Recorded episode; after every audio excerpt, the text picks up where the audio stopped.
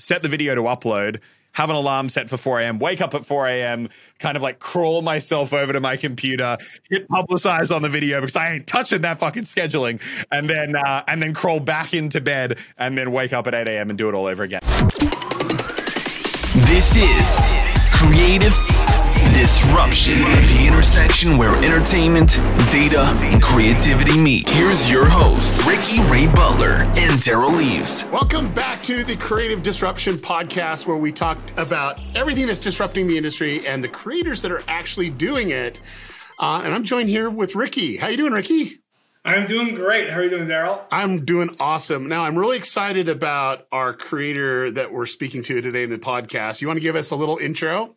Yes, we have the one and only Elliot Watkins, who's the co-founder of Click Management, but also one of the most successful creators to ever come out of Australia, and one of the top you know gamers and creators of the gaming space across the planet. Um, he runs the channel Muselk, and um, is someone that our company has been very fortunate to work with and collaborate on. I mean, collaborate with um, multiple times and and I'm really excited to have him on here because he has a lot of great insight to bring to the table. Well, welcome, Elliot. Thanks so much for for jumping on with us today uh, for this podcast. So, thanks for having so me. Did did Ricky do a good job? Did he actually give a good bio? Yeah, yeah, I feel like that was that was pretty good. That was pretty good. I mean, like a details. He's had a total of 3.3 billion views. He has 1.5 million subscribers, and he dropped out of law school to do. there you go. Made the parents proud. You, you just made them so proud. They're like, hey. There was sarcasm from Daryl saying, I'm not doing a good enough job. I, I, I, I, don't, I don't appreciate it. Honestly, well, the, the the best part is just constantly bringing up with my dad about all the times he threatened to throw my Xbox in a pool. So you know, I get the final laugh. Now, what's funny though is we had your sister on uh, on an earlier podcast, and I'm like, "Well, how was Elliot growing up?" She's like, "She was always on that computer, always playing the the, the games there." I go, "Did you ever think he'd amount to anything?" So she said, "No." I mean, that's that's great. That's great to know. Love it. no, I'm just joking. There's a disadvantage of us, you know, talking to your sister and, and business partner before you. No, yeah, I mean it, it's it's it's it's weird because I yeah I, I, definitely spent way too much time playing video games as a kid, and and I think I remember I still remember like I'll, well not even really remember, but I have people come up to me and be like, oh okay, so you can tell my parents that I should definitely sit and play computer games all day, but like if I'm actually honest, it's probably less the playing games as a kid and more the uh more all the like study to get into university and actually do that, which gave me the work ethic that YouTube needs because I think that's definitely a much bigger factor than uh, than being good at video games. Well, I think that I think that's a good segue because I think there's a lot of people looking to get into the industry. Um, I was actually uh, on a production with Mr. Beast. We were down and we saw this these people that stopped us and like, hey, we're starting on YouTube. We're trying to get things going. We want our kids to be YouTubers. Um, and there's so many different things, but I don't think at the end of the day, most people realize what it means to be a content creator in today's world and, yeah. and what you have to do. Could you kind of tell us kind of what your day's like and how, how, how it is juggling all the things that you have to do to be successful? Yeah, well, I mean, I, I think there's two answers. Uh, I think there's two answers to the question because um, I think there's kind of what you initially need to kind of really get into YouTube. And then obviously, as you grow and you get more efficient, you kind of learn how things work a little bit better. And also, you go through kind of like the waves of when you really got to be like grinding at content, which with video game cycles isn't always quite as aggressive. Um, but I mean, definitely early on, I mean, when I first started YouTube, talking about from around the time when I kind of put university on hold and was like, okay, holy shit, I really got to make sure that I can, uh, I can make this work because if not, like, you know, there's, then I'm going back to law school, and I really don't want to do that. So, um, so I actually moved in with my mum in her apartment, and uh, basically didn't leave. I, ha- I, basically had a bed, and next to the bed, I had this little like fifty dollar IKEA desk that would always wobble left and right as I was gaming. Like I'd move my mouse a bit, and the desk would wobble to the left, and then I would go back, and it would wobble to the right. Um, but uh, yeah, but early on, that like initial grind of of getting content done was I remember it was just completely insane. It was seven days a week, probably, you know, 16, 17 hours a day, quite literally. I remember at the time, and I don't know if this was real or not real, um, this was about uh, 20, what would have been, 2014, 2015.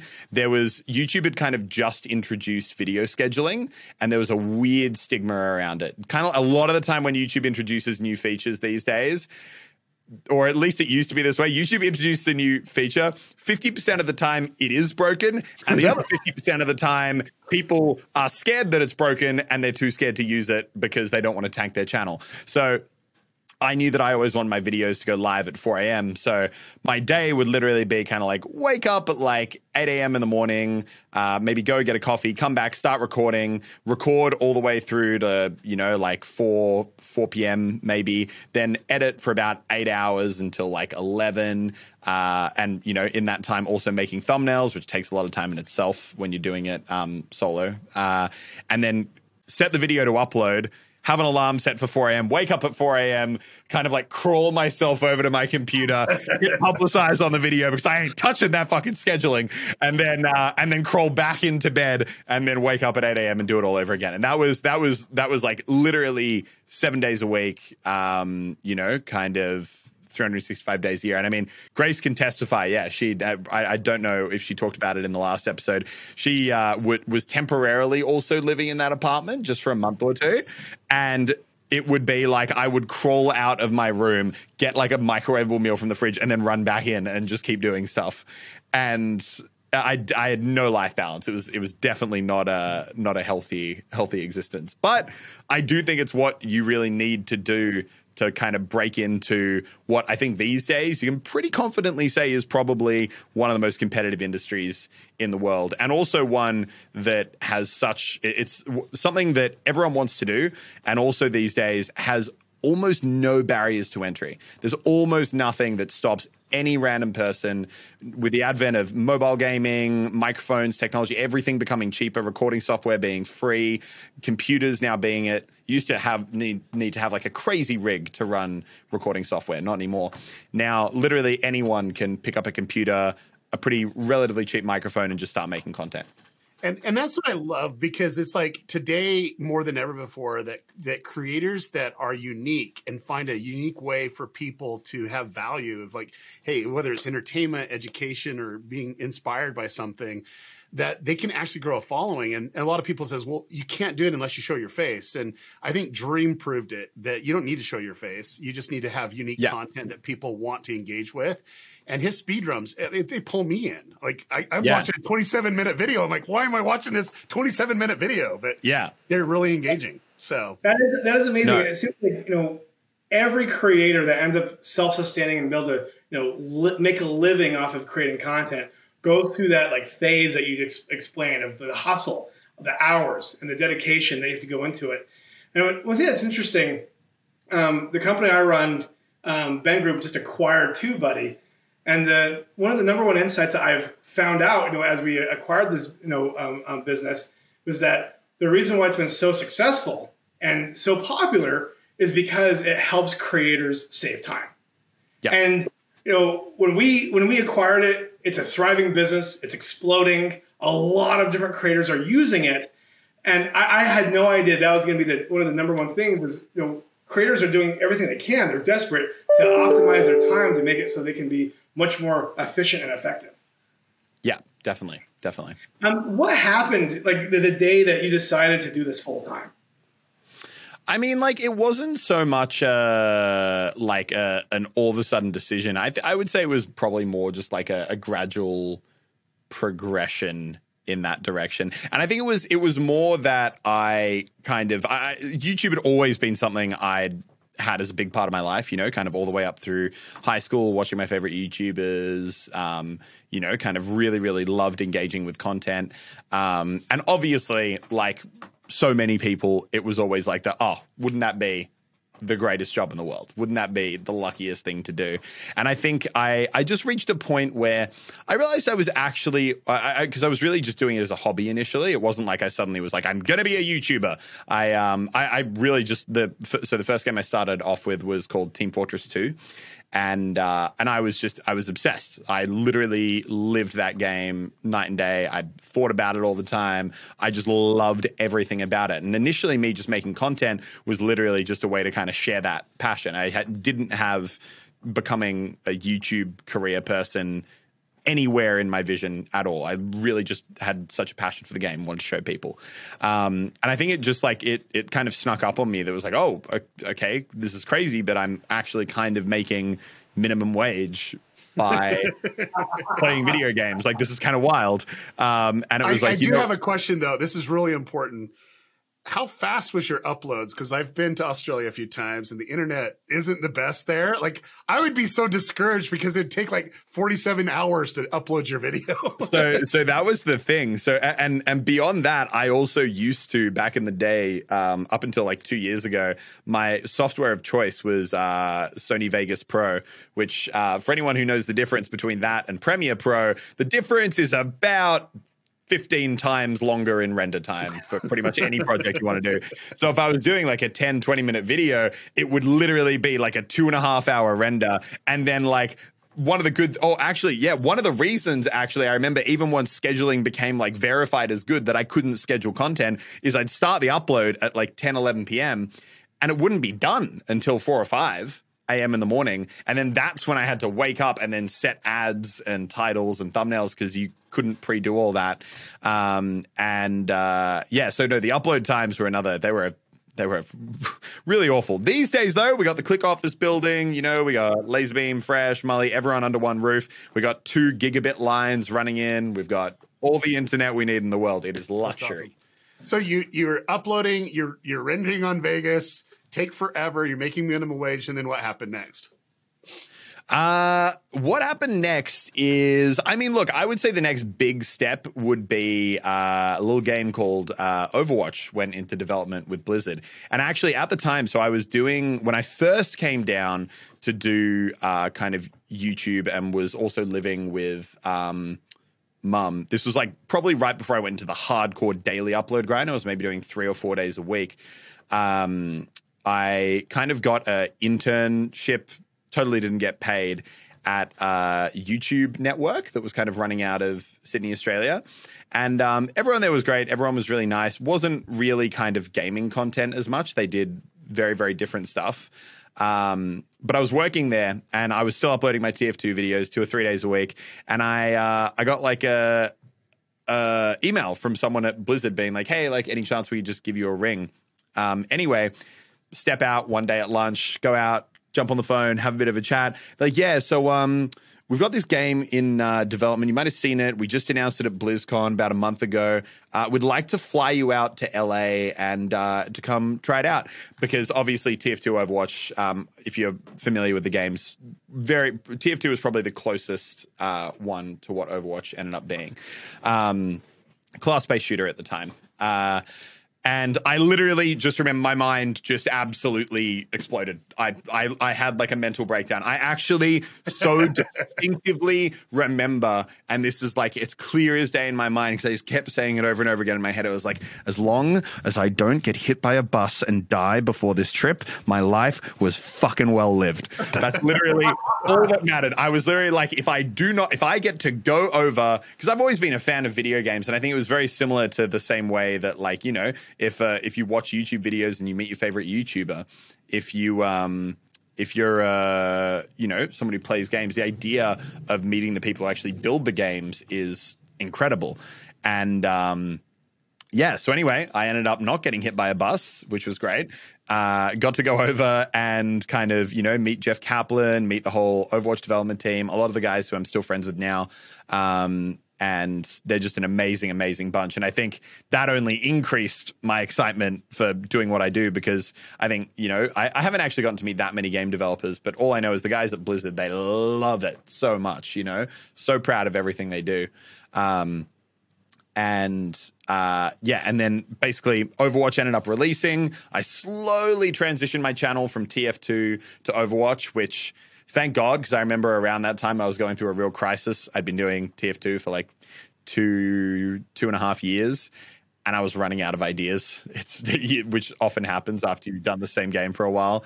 So that gave me a really beautiful segue, not only into a new game with new content, but also a much newer game with huge push behind it, a lot of hype, very exciting. And I was able to pretty early on kind of move into that game and establish myself as like the biggest creator, you know, kind of entertainment um, YouTuber for that title, which at the time, kind of going from, you know, making videos for a game that, you know, is six years old at that time and only has an active player base of a couple hundred thousand to suddenly going to one that has, you know, all this media push behind it. They're winning game of the year. It's all anyone's talking about. The whole world, the whole gaming community is like Overwatch, Overwatch, Overwatch, flying overseas, getting to kind of suddenly have this huge influx of audience.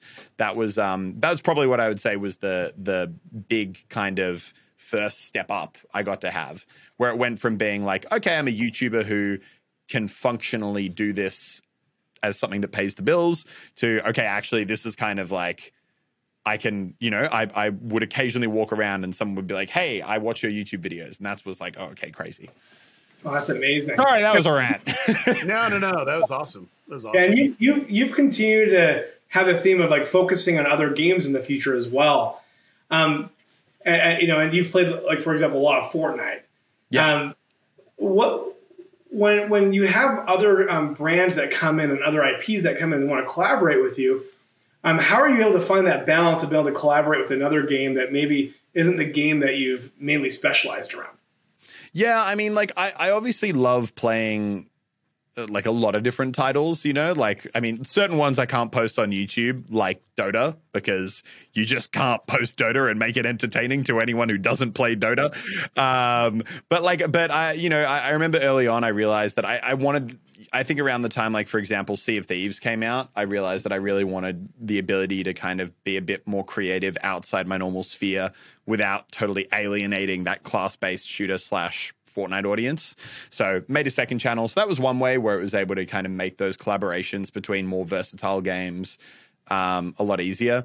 But also, um, I, I think it was kind of lucky in the sense that I I feel like, and you know, it's not a coincidence that you know when you make games, when you make sponsored, con- when you make content on a battle royale game, uh, a lot of the you know brands that want to come and collaborate are also battle royale titles, and I, I think there was definitely, and there always is excitement around whenever a new battle royale title comes out, especially if they're ones that do it really well. And I think almost every kind of big like game that I've done a dedicated video with on my main channel and really kind of like partnered up with them. They've all been great titles. Like uh, man, being a developer these days is so hard because there are so many great games. I back in the day, there's you know, it was like once every year or two, there'd be something great. These days, you got games like Spellbreak coming out. Incredible. Absolutely love it. I was playing for like three hours last night, just like after work, because it's so fun. You got games like Apex Legends, which obviously, when that came out, took the world by storm. And then you've got countless other titles that come out and barely anyone even sees, but they're great games. I, I, um, like the, the Battle Royale Ubisoft, uh, Hyperscape, you know, another really great, well developed title. And it's just, it's so hard for developers these days because there's just so much to compete with. But sorry to rewind back to your point um, how playing those different kind of games is because uh, you know kind of picking the ones that kind of fit in the relevant area where i want to post them but also um, a lot of the time making good fun content with those games is easy because they're great games. So, Elliot, I got a couple of questions for you, and it's just more a curiosity uh, factor. I think a lot of people would have this this question, but you've been on YouTube so long, and you've been able to see specific trends, and you've been able to see creators come and go. What what is the the essence of success on YouTube for a creator? Like, what do they need to do every day? Um, how do they need to engage with their audience to to keep relevant? I mean, I see people come in, they're very relevant, and then they just die off and they just are never seen again. so, like, how do how do you have longevity? Yeah, I mean, I, I, think this is also something that I have to constantly try and remind myself six years into YouTube. And I definitely think I go, I definitely don't always practice what I preach um, at the moment. I think, you know, six, seven years in, even I start to go through motivation waves where, especially when you're two and a half years into doing the same game, uh, but because the thing that I I remember early on always boiling it down to was just you know in a in an industry where there's so many people making videos, so many people trying to kind of create content on the same games, the same titles, just going as far out of the box as you can, thinking how is my content going to differentiate from the other 50,000 people who are also making content on this exact same topic? And I think it's very, very easy. Um, especially when you're trying to make a name for yourself in when a game first comes out. I think it's very easy to fall into the trap of um, and I think people are definitely accepting this more as the norm these days. Is you know they are putting these kind of lessons into practice, but a lot of people would fall in the trap very early on of just being like, I'm just going to put out gameplay, gameplay, gameplay. I got like a 25 elim win, and that can be good if you build your whole brand about it. But what I always used to think was, okay, what can I do in a video? Will this video make Tim go to school tomorrow and go up to his friends and be like, bro, did you see this YouTube video where this guy did this thing? It is completely insane. I didn't even know that was possible. That blows my mind. And they'd be like, oh, who's that? Oh, that guy. Oh, go check out his channel. He does this stuff every other day. So if I, I remember if I go back and look at all my, um, you know, uh, really early Fortnite content or early Overwatch content, um, my uh, what I was trying to do every single day was try and find ways to play the game in a way that no one else had thought of playing the game. You know, so like getting uh, in Overwatch, getting Symmetra back when that was broken, and just getting a one doorway and putting like 80 turrets all around it. So when someone goes through, it creates this like thing that just deletes people. Basically, just finding weird, unique ways to play a game that make people whether or not it's practical whether or not it's actually the right thing to do but it makes people talk it makes people be like holy crap i'm not seeing that anywhere else on youtube and even just down to the dumb stuff like when that giant crater appeared in uh uh, in Fortnite season four, literally just got a group of 20 people and covered it with wood. Spent like two hours doing it, and it was pointless. It achieved nothing, but for some reason, it had articles written about it. Like, yeah, I think basically for me, that's I mean, obviously beyond the work ethic and putting in the hours and really trying to, you know, actually make the individual edits and the uniqueness of the content stand out.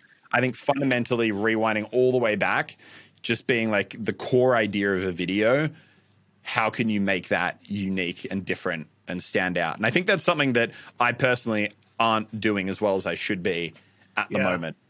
You know, and I, I think there's like a lot of opportunity out there. Um, just to give a little context, um, when we are going for the launch of Mr. Beast Gaming, um, there's so many different people that you're competing with out there, and um, there wasn't this kind of community gaming place, you know. And I think, yeah. I think, I truly do believe the next three or four years will be more about friends playing games, and it's more about that so I, I, I, really look forward to you and, and Laser, you know, having a, you know, a channel together. Cause I think that, that is something that's interesting. And I think it's more about the entertainment of how it creates this polarization or how friends usually play. Um, I did notice, you know, with, with, uh, Beast Gaming, you know, yes, it's interesting, but when they bring another dynamic in where they're actually doing something with Dream or whoever, you know, and they're, they're having these competitions, it it it does get people talking about it. It does get people remembering those moments. Uh, but what I love about it too, it's not just with one specific game because I think that's where a lot of creators struggle. If it's just with one game, how do you become unique when you've done like a thousand videos on Fortnite? You know, like how do you yeah. how do you pull that in? And I think that's where the dynamic of bringing other people into that sphere. Uh, where where it's like really having unique opportunities uh, to create yeah. content because you know each other so well uh, I think that's where a lot of the entertainment can be.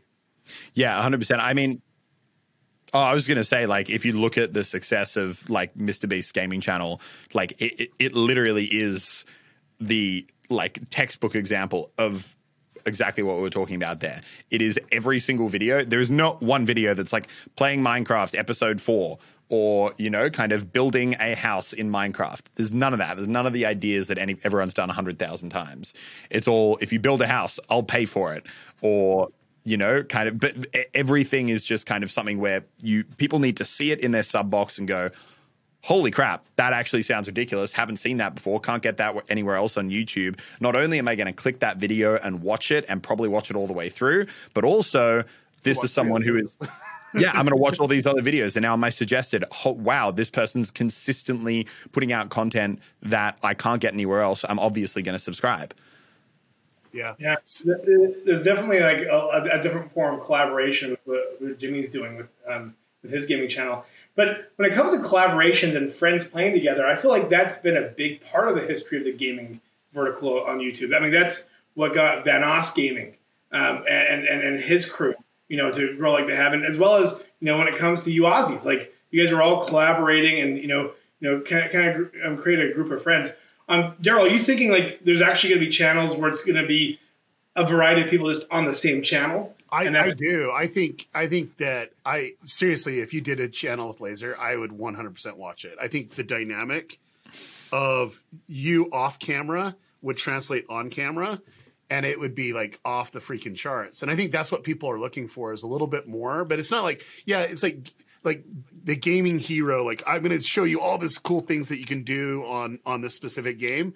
I think you're going to always have that and I think where it's more casual gaming and it's more about the the the, the banter back and forth and just kind of the punking and all the other stuff that goes on in, in, in video games. I think that's what people are going to be more wanting, and it's going to be more dynamic when it's a group of people that they they follow.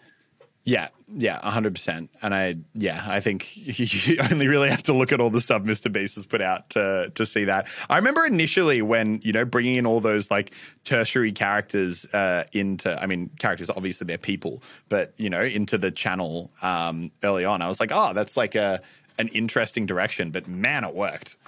Like, no, it was like like seriously, like when I met Carl for the first time, I said, Carl, why are you behind the camera? You need to be in front of the camera. And he's like, I don't know. That's just where they put me. And I'm like, okay, well, we'll fix that. I promise you, we will fix that. And he was in a video and he just, he has these little meme moments that you just pay, take that one clip and it's just yeah. like you either love him or you want to run him over with a bus. Yeah. And, and that's I, just, that's perfect. I also think that yeah, I, I, think the other thing that makes that trio good, and I, I was actually saying this. So my younger sister Ilsa, um, who's dating Lannan, uh, she started making videos recently, and I was watching it, and I was like, "Why? Why am I actually enjoying this content so much? I'm trying to figure it out." And then I realized I think that there's just been this thing where YouTubers they started off very kind of like chill, normal, and then like you had to become more and more of a YouTuber all the way up, just getting more and more like, "What's going on, guys? Welcome back to the freaking channel," you know, and it would just build up. And I think after a while, people are just like a bit overwhelmed by that, yeah. and all of a sudden there's kind of been like you you watch someone who really isn't like a YouTuber YouTuber personality on your screen and it's so refreshing. It feels so good. That is and, and, i realized that's exactly when ilsa the younger sister makes videos. It's that. She's not a youtuber. She's just kind of someone who's playing minecraft and having fun with her like little pets. And then i think that's similar with like carl and a lot of the guys who mr beast has brought on is they're not that they're not who you'd expect to see in a YouTube sense, but man, it's just but they're so perfect fun. for it. Though. They're per- they're absolutely perfect for it. Yep. Yeah. Yeah, and I think I think there's a lot of opportunity, and I, I don't believe it's oversaturated. I just think that the way that we've been doing things, we just need to be new creatives, and so I think Dream's a testament of that, of like doing creative things with with content. Uh, you can grow very fast, but I I do believe that the industry is shifting. I think we're seeing a shift right now and there's a lot of content creators that just go off of of you know here's the next title that we're doing and we're going from there. Um, and i think that's going to be uh, like you're going to just plateau and you're not going to get the views that you need to.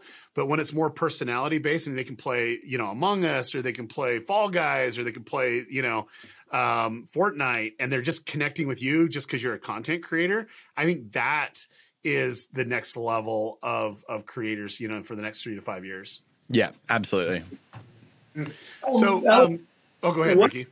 Um, what are like, the platforms that you're prioritizing the most outside of YouTube?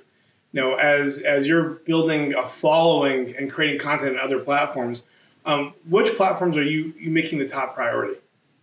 I mean, honestly, right now, I think that's actually something that I'm unhappy with myself that I don't think I've been doing that well. It's in this weird, uh, I, am in this weird kind of, I feel like, um, limbo right now where initially kind of doing YouTube and getting all the growth, it was so, so focused when, you know, I initially moved into Fortnite, so focused on just maximizing sub growth and getting videos out and making the content the best it could be. I didn't have a team around me at that point. I was still editing all my own content, recording all my own content. So I, and also, you know, the kind of rise of platforms like, um, you know, TikTok and everything else hadn't fully happened yet. I didn't have a strategy. And now that the kind of I, I, finally do have a team around me and I really can and do want to invest more time into those things. It's at this weird point with Fortnite where I, I always think of, you know, kind of, uh, especially when you're someone like me who's centered their channel around individual video games at one time the kind of potential subscriber base you have when you make content that's so focused on the game, like I do or like Lachlan does. Um, slightly less like Lannan because I think his is a bit more universal comedy. But Lockie and myself are uh, very much content on the game. Think of it kind of like, you know, a barrel, and everyone who is in that barrel is a potential subscriber. The more you kind of make videos on the game, more of those people come over to your channel, they subscribe. But after a while, the game's two and a half years old at this point. There, most people who are consuming Fortnite content have decided who they want to consume Fortnite content from. Now, early on, when the game came out, you I, you know, channel was growing by 25, 30,000 subs a day every single day for a year. It was you know, absolutely insane because there's so many new people coming in to the community. All of them are kind of being like, okay, where can I get my content? Who do I engage with? Who do I like? Um, and I think that right now I've, I'm in this weird demotivated spot almost where I'm kind of, you know, I, I'm really trying to figure out how do I access that new group of viewers because obviously continuing to make content on a game that's two and a half, three years old that isn't really bringing in new people isn't really a way to grow a channel. I still love doing it. I still love playing the game. I still love making those videos. But um, but yeah, as to what other platforms I really prioritize at the moment, I'm I'm basically trying to I guess kind of actually formulate a new strategy. I'm kind of in a bit of a limbo right now of trying to figure out what the best next move is. So to answer your question, I'm being awful at it right now, and I need to do better. Thank you for the wake up call. Response. We appreciate the candor. Like it's gonna be rough when you have had so much success and to figure out how to diversify. You know, you know, other forms of content, other platforms. I, I've never been on that from that seen it from that perspective, and I can only imagine that's pretty overwhelming. Yeah, I mean, I, I think I've learned not to let it stress me out. I've literally been through this two, three times before already. You know, I had the TF2, kind of the initial rise of my channel. After a while, most people in TF2 knew who I was. They either liked me or they didn't. And also, I was so the growth slowed, running out of video ideas, you lose motivation. Overwatch comes out, you kind of spike back up again. Suddenly, you've got all this new content to engage with, a brand new audience. It's awesome, it's fun, it's fantastic. Um, and then, you know, Overwatch, you start to run out of ideas, go back into variety. You're like, oh my God, without Overwatch, what am I? I've got nothing left. And then Fortnite comes out, and you're like, okay, great, this is the next one. And then you're kind of engaging with the new game again, infinite ideas again, growth but let me tell you, the most frustrating spot to run out of subscriber growth momentum is at 9.7 million subscribers. There you go. that is not fucking okay with me. You're, you're just like, okay, we just needed 500,000 I'm like, I'm like just, just a little bit more. Just, just, just, just, just, just, just that much. I love it. I love I was it. this close. I don't care. After 10, I don't care. If, if if if I grow or I just stay stagnant forever, I just I need it's like the final achievement in a video game. You just, you just need the diamond. That's it. That's it. Mr. Be- Mr. Beast and PewDiePie, they're playing the expansion mode, you know, they can go a little bit further. For normal people, that's that's the that's the end game. Well, you're you're you're close Either there. Model or get an algorithm that helps you predict which game is going to be the next biggest game that has the biggest community. Like that.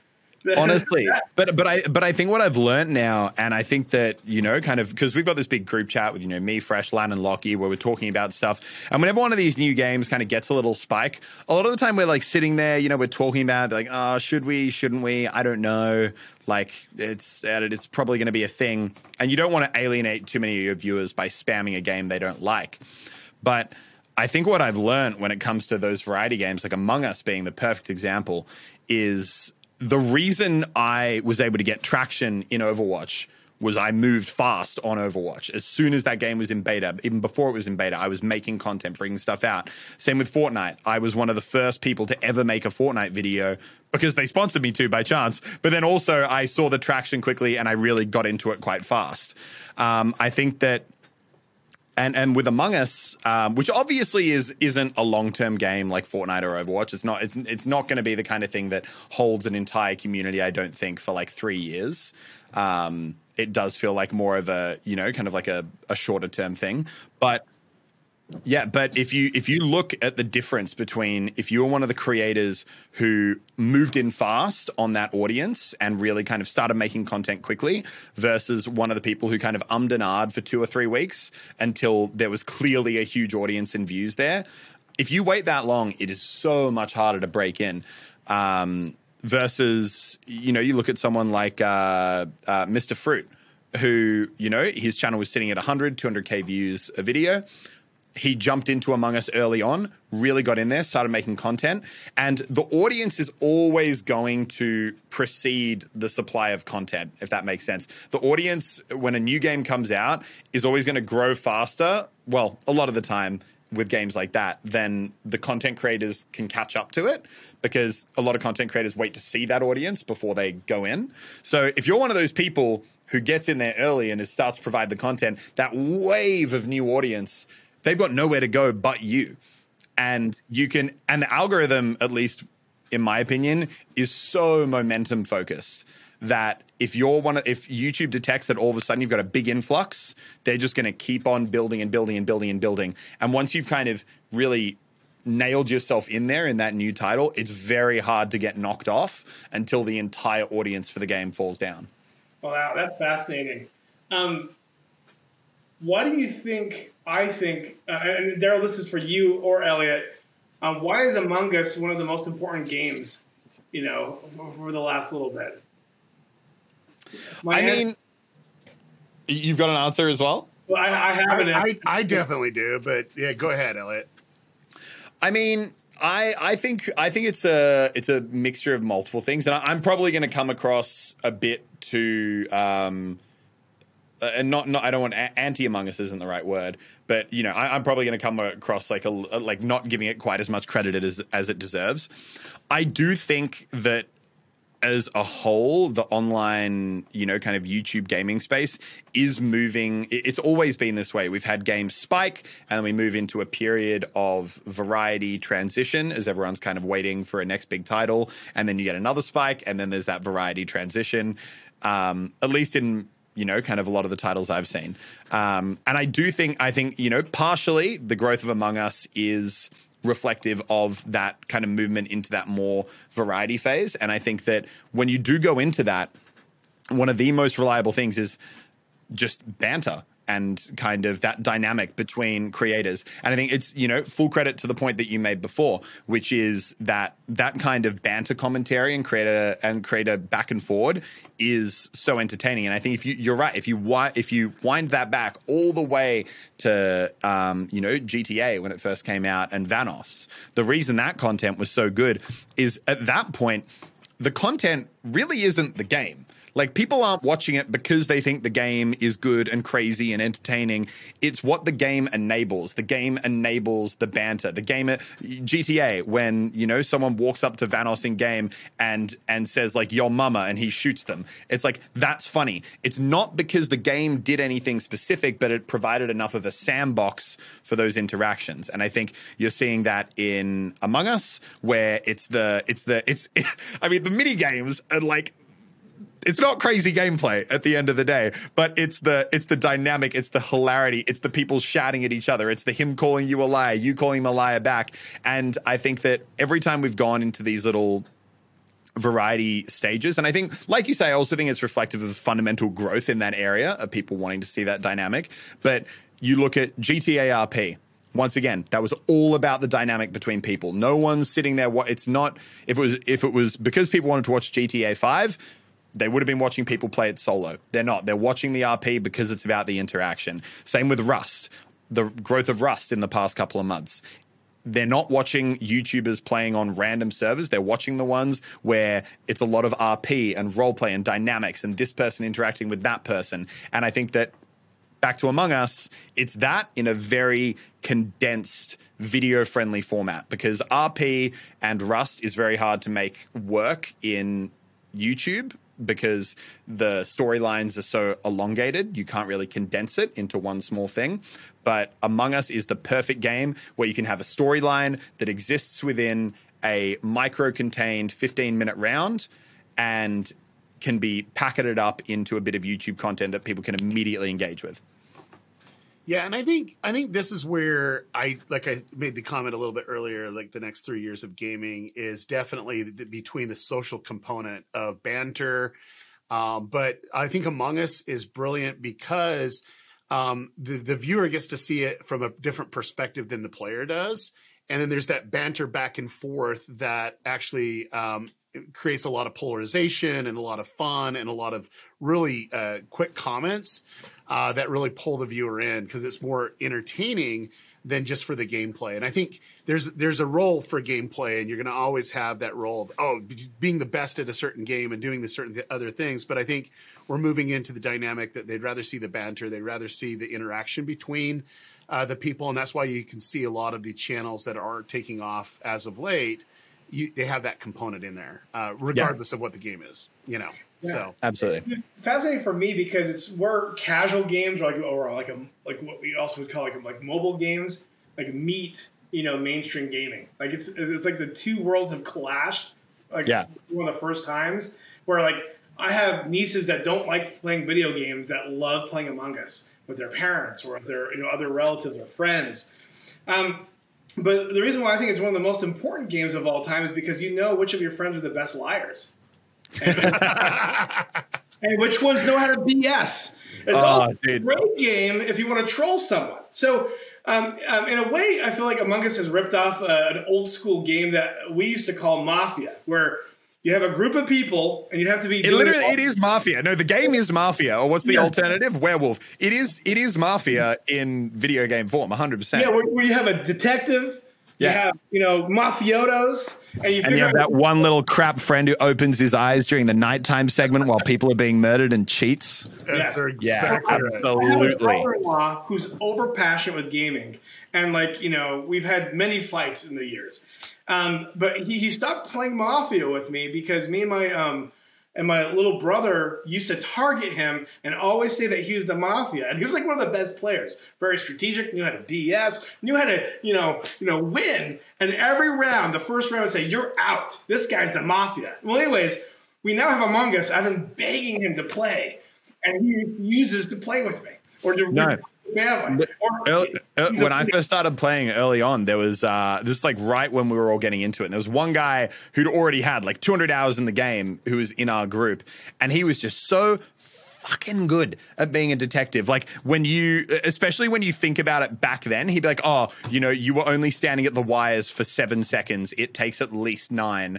And just level of gaming that now is normal that back then was just like I'm sorry, what? So every time I got imposter, he's dead straight away. Didn't even matter. Wouldn't even care. I would just knife him and jump an event. There was no possible way I could let him live. And even when, and then when I'm not an imposter, I'd be like, we got to vote that guy off. Because if he is an imposter, it's too dangerous to leave him alive. well, what I would do, like, I used to have this old school tactic when I played Mafia where I would, like, backbite one of the other mafiotos and say it's this person, and then I'd have credibility for the rest of the game. Yeah, I tried that with Among Us, and I came in too late. Like I only started playing a couple months ago. Once I started, I, I tried doing that once, and everyone called me out on it. And I like got, I, I mean, like it progressed in Game of Mafia where everyone was like kind of like an amateur, but now they're all really good at that. You know. Yeah. That posturing and and, and, and gameplay. Um, so one question for me, Elliot, for you is, um, you know, we, we talked about, you know, how you got started and some of the different highlights in your career.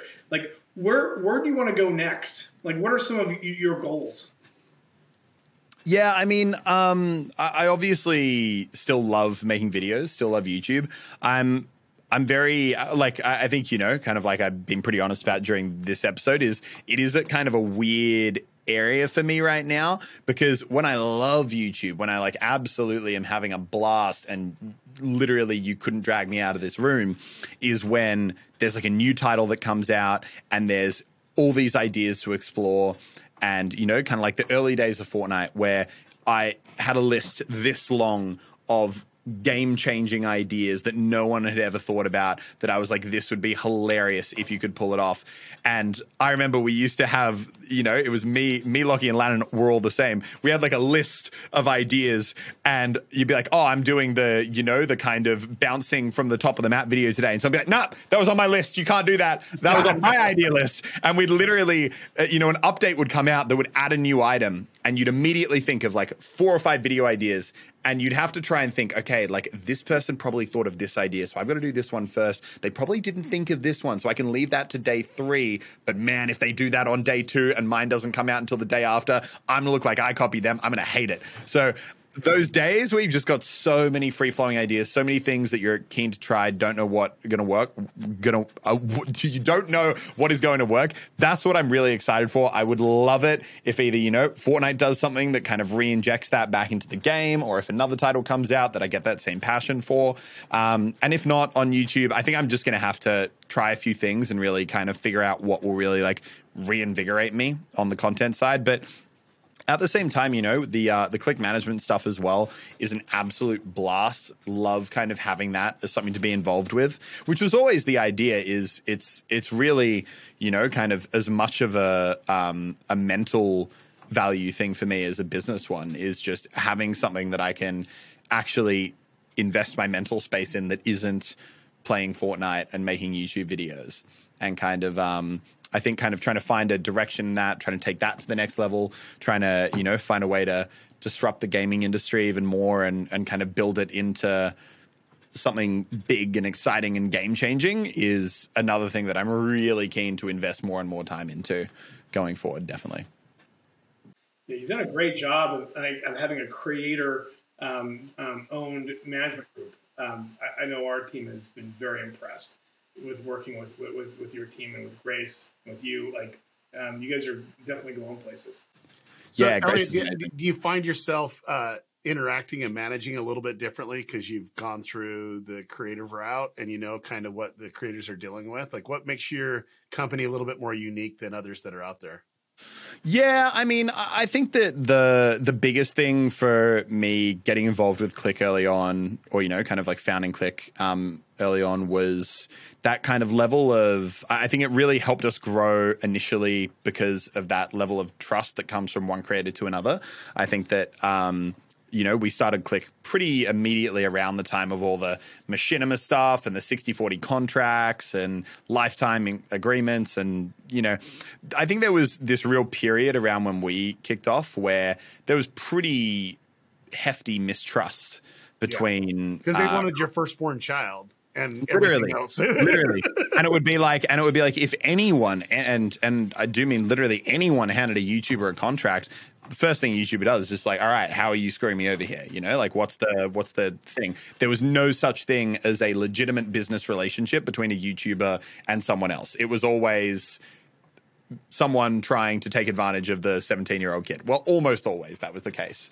Um, so I think it was, you know, early on, very much trying to go in there and just do something at the outset that was just very much transparent, understanding this is what YouTubers need, this is what YouTubers want, this is how I think we could um, build out a service that achieves that. So being very transparent, very clear, no kind of nothing dodgy going on behind the scenes, um, and, and, then also I think. Uh, trying to provide at least at like an initial stage i think what made click different to most like brand deal management companies is we really also tried to build in that full management service aspect because I knew for me as a channel there was a lot of you know kind of work things that I didn't want to do and I also didn't understand. Didn't understand how to get set up with an accountant properly how to incorporate how to um, you know kind of if I wanted to organize an editor where do I start? Is spending eight hours a day trying to do a job ad list a good investment of my time? Um, and yeah basically tried to find a really economical way where we could partner with channels who right now might not be making that much money and actually give them like a full personal assistant manager style service while also doing the brand deal stuff. And I think, um, yeah, just really early on, trying to build that trust and basically make it be the kind of thing where we don't have to even try and convince people to sign. It's very much like people coming to us being like, "Hey, I've heard you guys do great stuff. Can I be a part of it?" And um, and and also really just trying to bring the Australian community together because I feel like you know in LA you've got all these big groups and everyone's going to LA house parties and there's like a lot of stuff going on. Australian gaming, I think, um, when I first got into it literally, I mean, number one, we didn't have any of the creators we do today. I think, you know, Lockie was just starting out. I was obviously smaller than him. Lannan, I think, was starting out as well, and the YouTube algorithm was basically burying his content permanently, so we had no views. Um, you know, we were all we were all literally like specs. So the idea of just having something that could bring everyone together and you know have like a bit of a community was um, was also great. And then yeah, just beyond that, now trying to find ways to um, you know kind of actually build on top of that with um, creators even more. I think you know talking to Reed and you know I think pretty much every big um, manager of you know great YouTubers these days understands that the most important thing that you can do as management isn't so much brand deals like they're great they're fantastic but it's really that kind of how can you partner with them to build businesses and really kind of leverage that audience so that they're not using their audience to advertise someone else's product for a one one off fee. They're using that audience to build their own product and build their own brand. And um, yeah. that's great. Um, what do you do, Elliot? You're obviously very busy. You know, you have a couple businesses that you're running. Um, what are you doing to like like I mean, when you unplug, like what do you do for fun? I actually like had a bit of a like this is gonna sound way dramatic, but no, I, I, I like I had this realization recently of your exact question, um, where I was like, oh my god, like I need a hobby because I, I spent I no, but literally like I'd spent the last five years of my life where it was wake up every day, get a coffee, go record, record for that many hours, go edit, make thumbnails, review edits, upload, wake up. You know, I didn't have spare time. And I, so the idea of a hobby and the idea of having to do anything else was, um, you know, kind of completely insane. I remember my family had to literally negotiate with me for like three weeks to convince me to go on a ski trip away, which obviously I should be excited for, but my brain was like, no, no, no. If I don't, if I miss one YouTube upload, it's all over. The game's done. Um, so now, you know, obviously I've finally reached uh, a point where I've got editors, thumbnail people, um, and, you know, Click's also a great way to spend time. But you're right. I do suddenly have spare time. And I hate at the moment that some nights I go home and I'm just like, I get back home and it's like 7 p.m. And I'm like, could, uh, watch some Netflix. I don't know, like you know, and but but either that or like you know, like I'll be like, oh, you know, I'll go get drinks with someone, but I'm like, I don't want to be going out getting drinks and going to restaurants every other night. Like that's so not healthy, and that's really not a great like investment of what I want to do. So I don't know. I actually have been trying to figure out that very question. I randomly walked into a um into a tech store over Christmas, and I bought like a, a camera with a portrait lens. I was like, maybe I'll do photography. I don't fucking know, and. uh so I don't know. I'm kind of, I'm definitely in a weird limbo right now where I need to figure out what the hell a hobby is because I never had the model with that camera. Yeah, you start your, your Instagram game. Everyone know? talks. Everyone talks about hobbies being relaxing, man fucking hobbies are stressful. Thinking of what I want to do for a hobby is stressing me out more than work. Like, eh, literally, the most stressful part of my life right now is what am I going to do when I'm not in the office. That it every day. It's it's it's a problem. I'm hearing well, I, but I mean, but you're you know you're freaking Australia. I live in Australia. I can't just go skiing. Do you surf? There's a lot of desert. Um, no, I don't know. I don't surf, and I live and, and I I have like a big thing, and I know this is it's a really toxic mindset that I totally shouldn't have. I have a big thing about like dead time that's like mainly around travel, where I'm like, okay, like yeah, sure could go surf, but man, it's going to be half an hour to pack everything I need in a car, then another half hour to drive to the beach, then, you know, 15 minutes to unpack and actually get in the water, 15 minutes to get out, half an hour drive back. Then I got to wash the wetsuit, got to get everything done. I'm like, man, I'm going to lose like four hours here for a 45 minute surf. I got crap to do. I actually know. You know what I did start doing? Uh, spearfishing, and that is great. I'm having a blast with spearfishing. There you go. I've, I've been always- doing that. I've been doing that not as much as I want to, but I want to do it a little bit more. Uh, I haven't actually got any fish, but man, I feel manly swimming around with a spear gun in my hand. I'll tell you that much.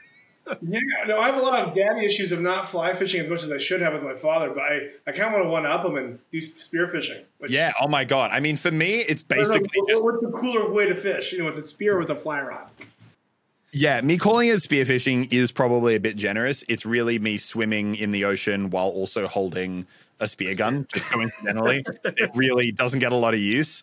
Um, but uh, yeah, no, it's a blast. It's really really fun. Um, and I've got a couple of friends who are really into it, so they're always Just- trying to drag me out. Don't shoot them and you'll be okay. Because like Yeah, we know we don't need no accident. No, no, exactly, exactly. Good to avoid. well, sweet. Um, thank you so much for jumping on. We got one last question that we'd like to really ask everyone that's on the podcast. But what what technology that's out there, what platform or creators out there that are really disrupting the space that you're like, hey, you got to pay attention to this? What would that be? Have you guys heard of uh, mobile gaming? um, no, but uh, oh, where is it?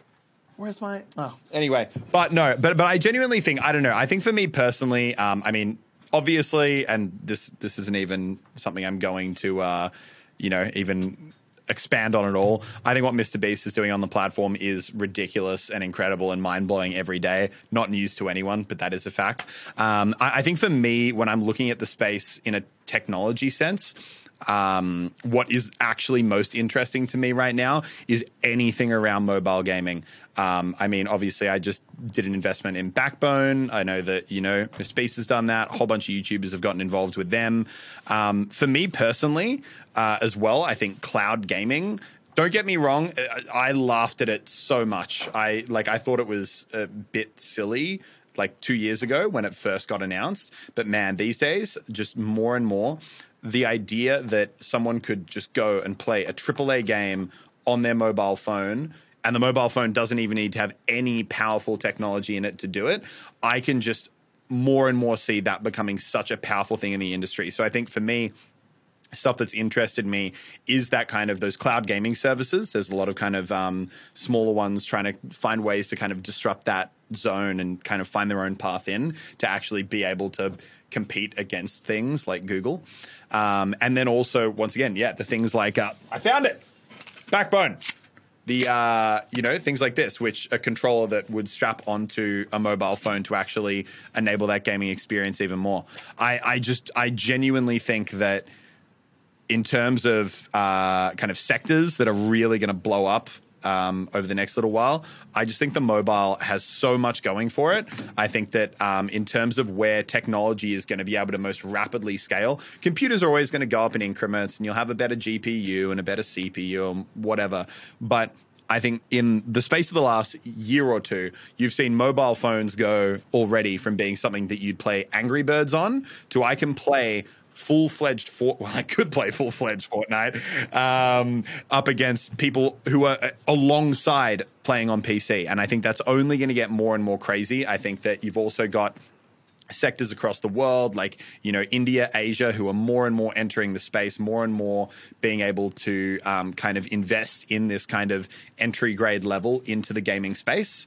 And I think that once you pair that alongside services like Google Stadia, which will allow little bits of hardware like that to play even the craziest, most high end games. You've got bits of technology like this, which effectively make the gaming experience just as good as it would be on a console. I, I think mobile gaming has got so much ahead, and I'm so excited to see where it goes. I, I'm with you there. I, I agree hundred percent. And I, you know, I, I just recently um, got the most recent Oculus, and it's amazing. I mean, it's Yeah. amazing all the stuff that you can go that you can do there.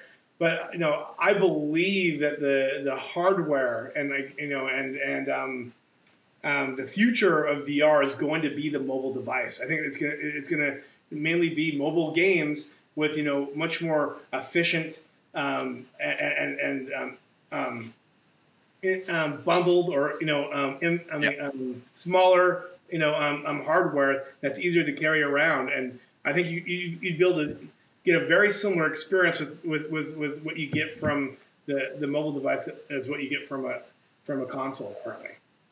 Absolutely.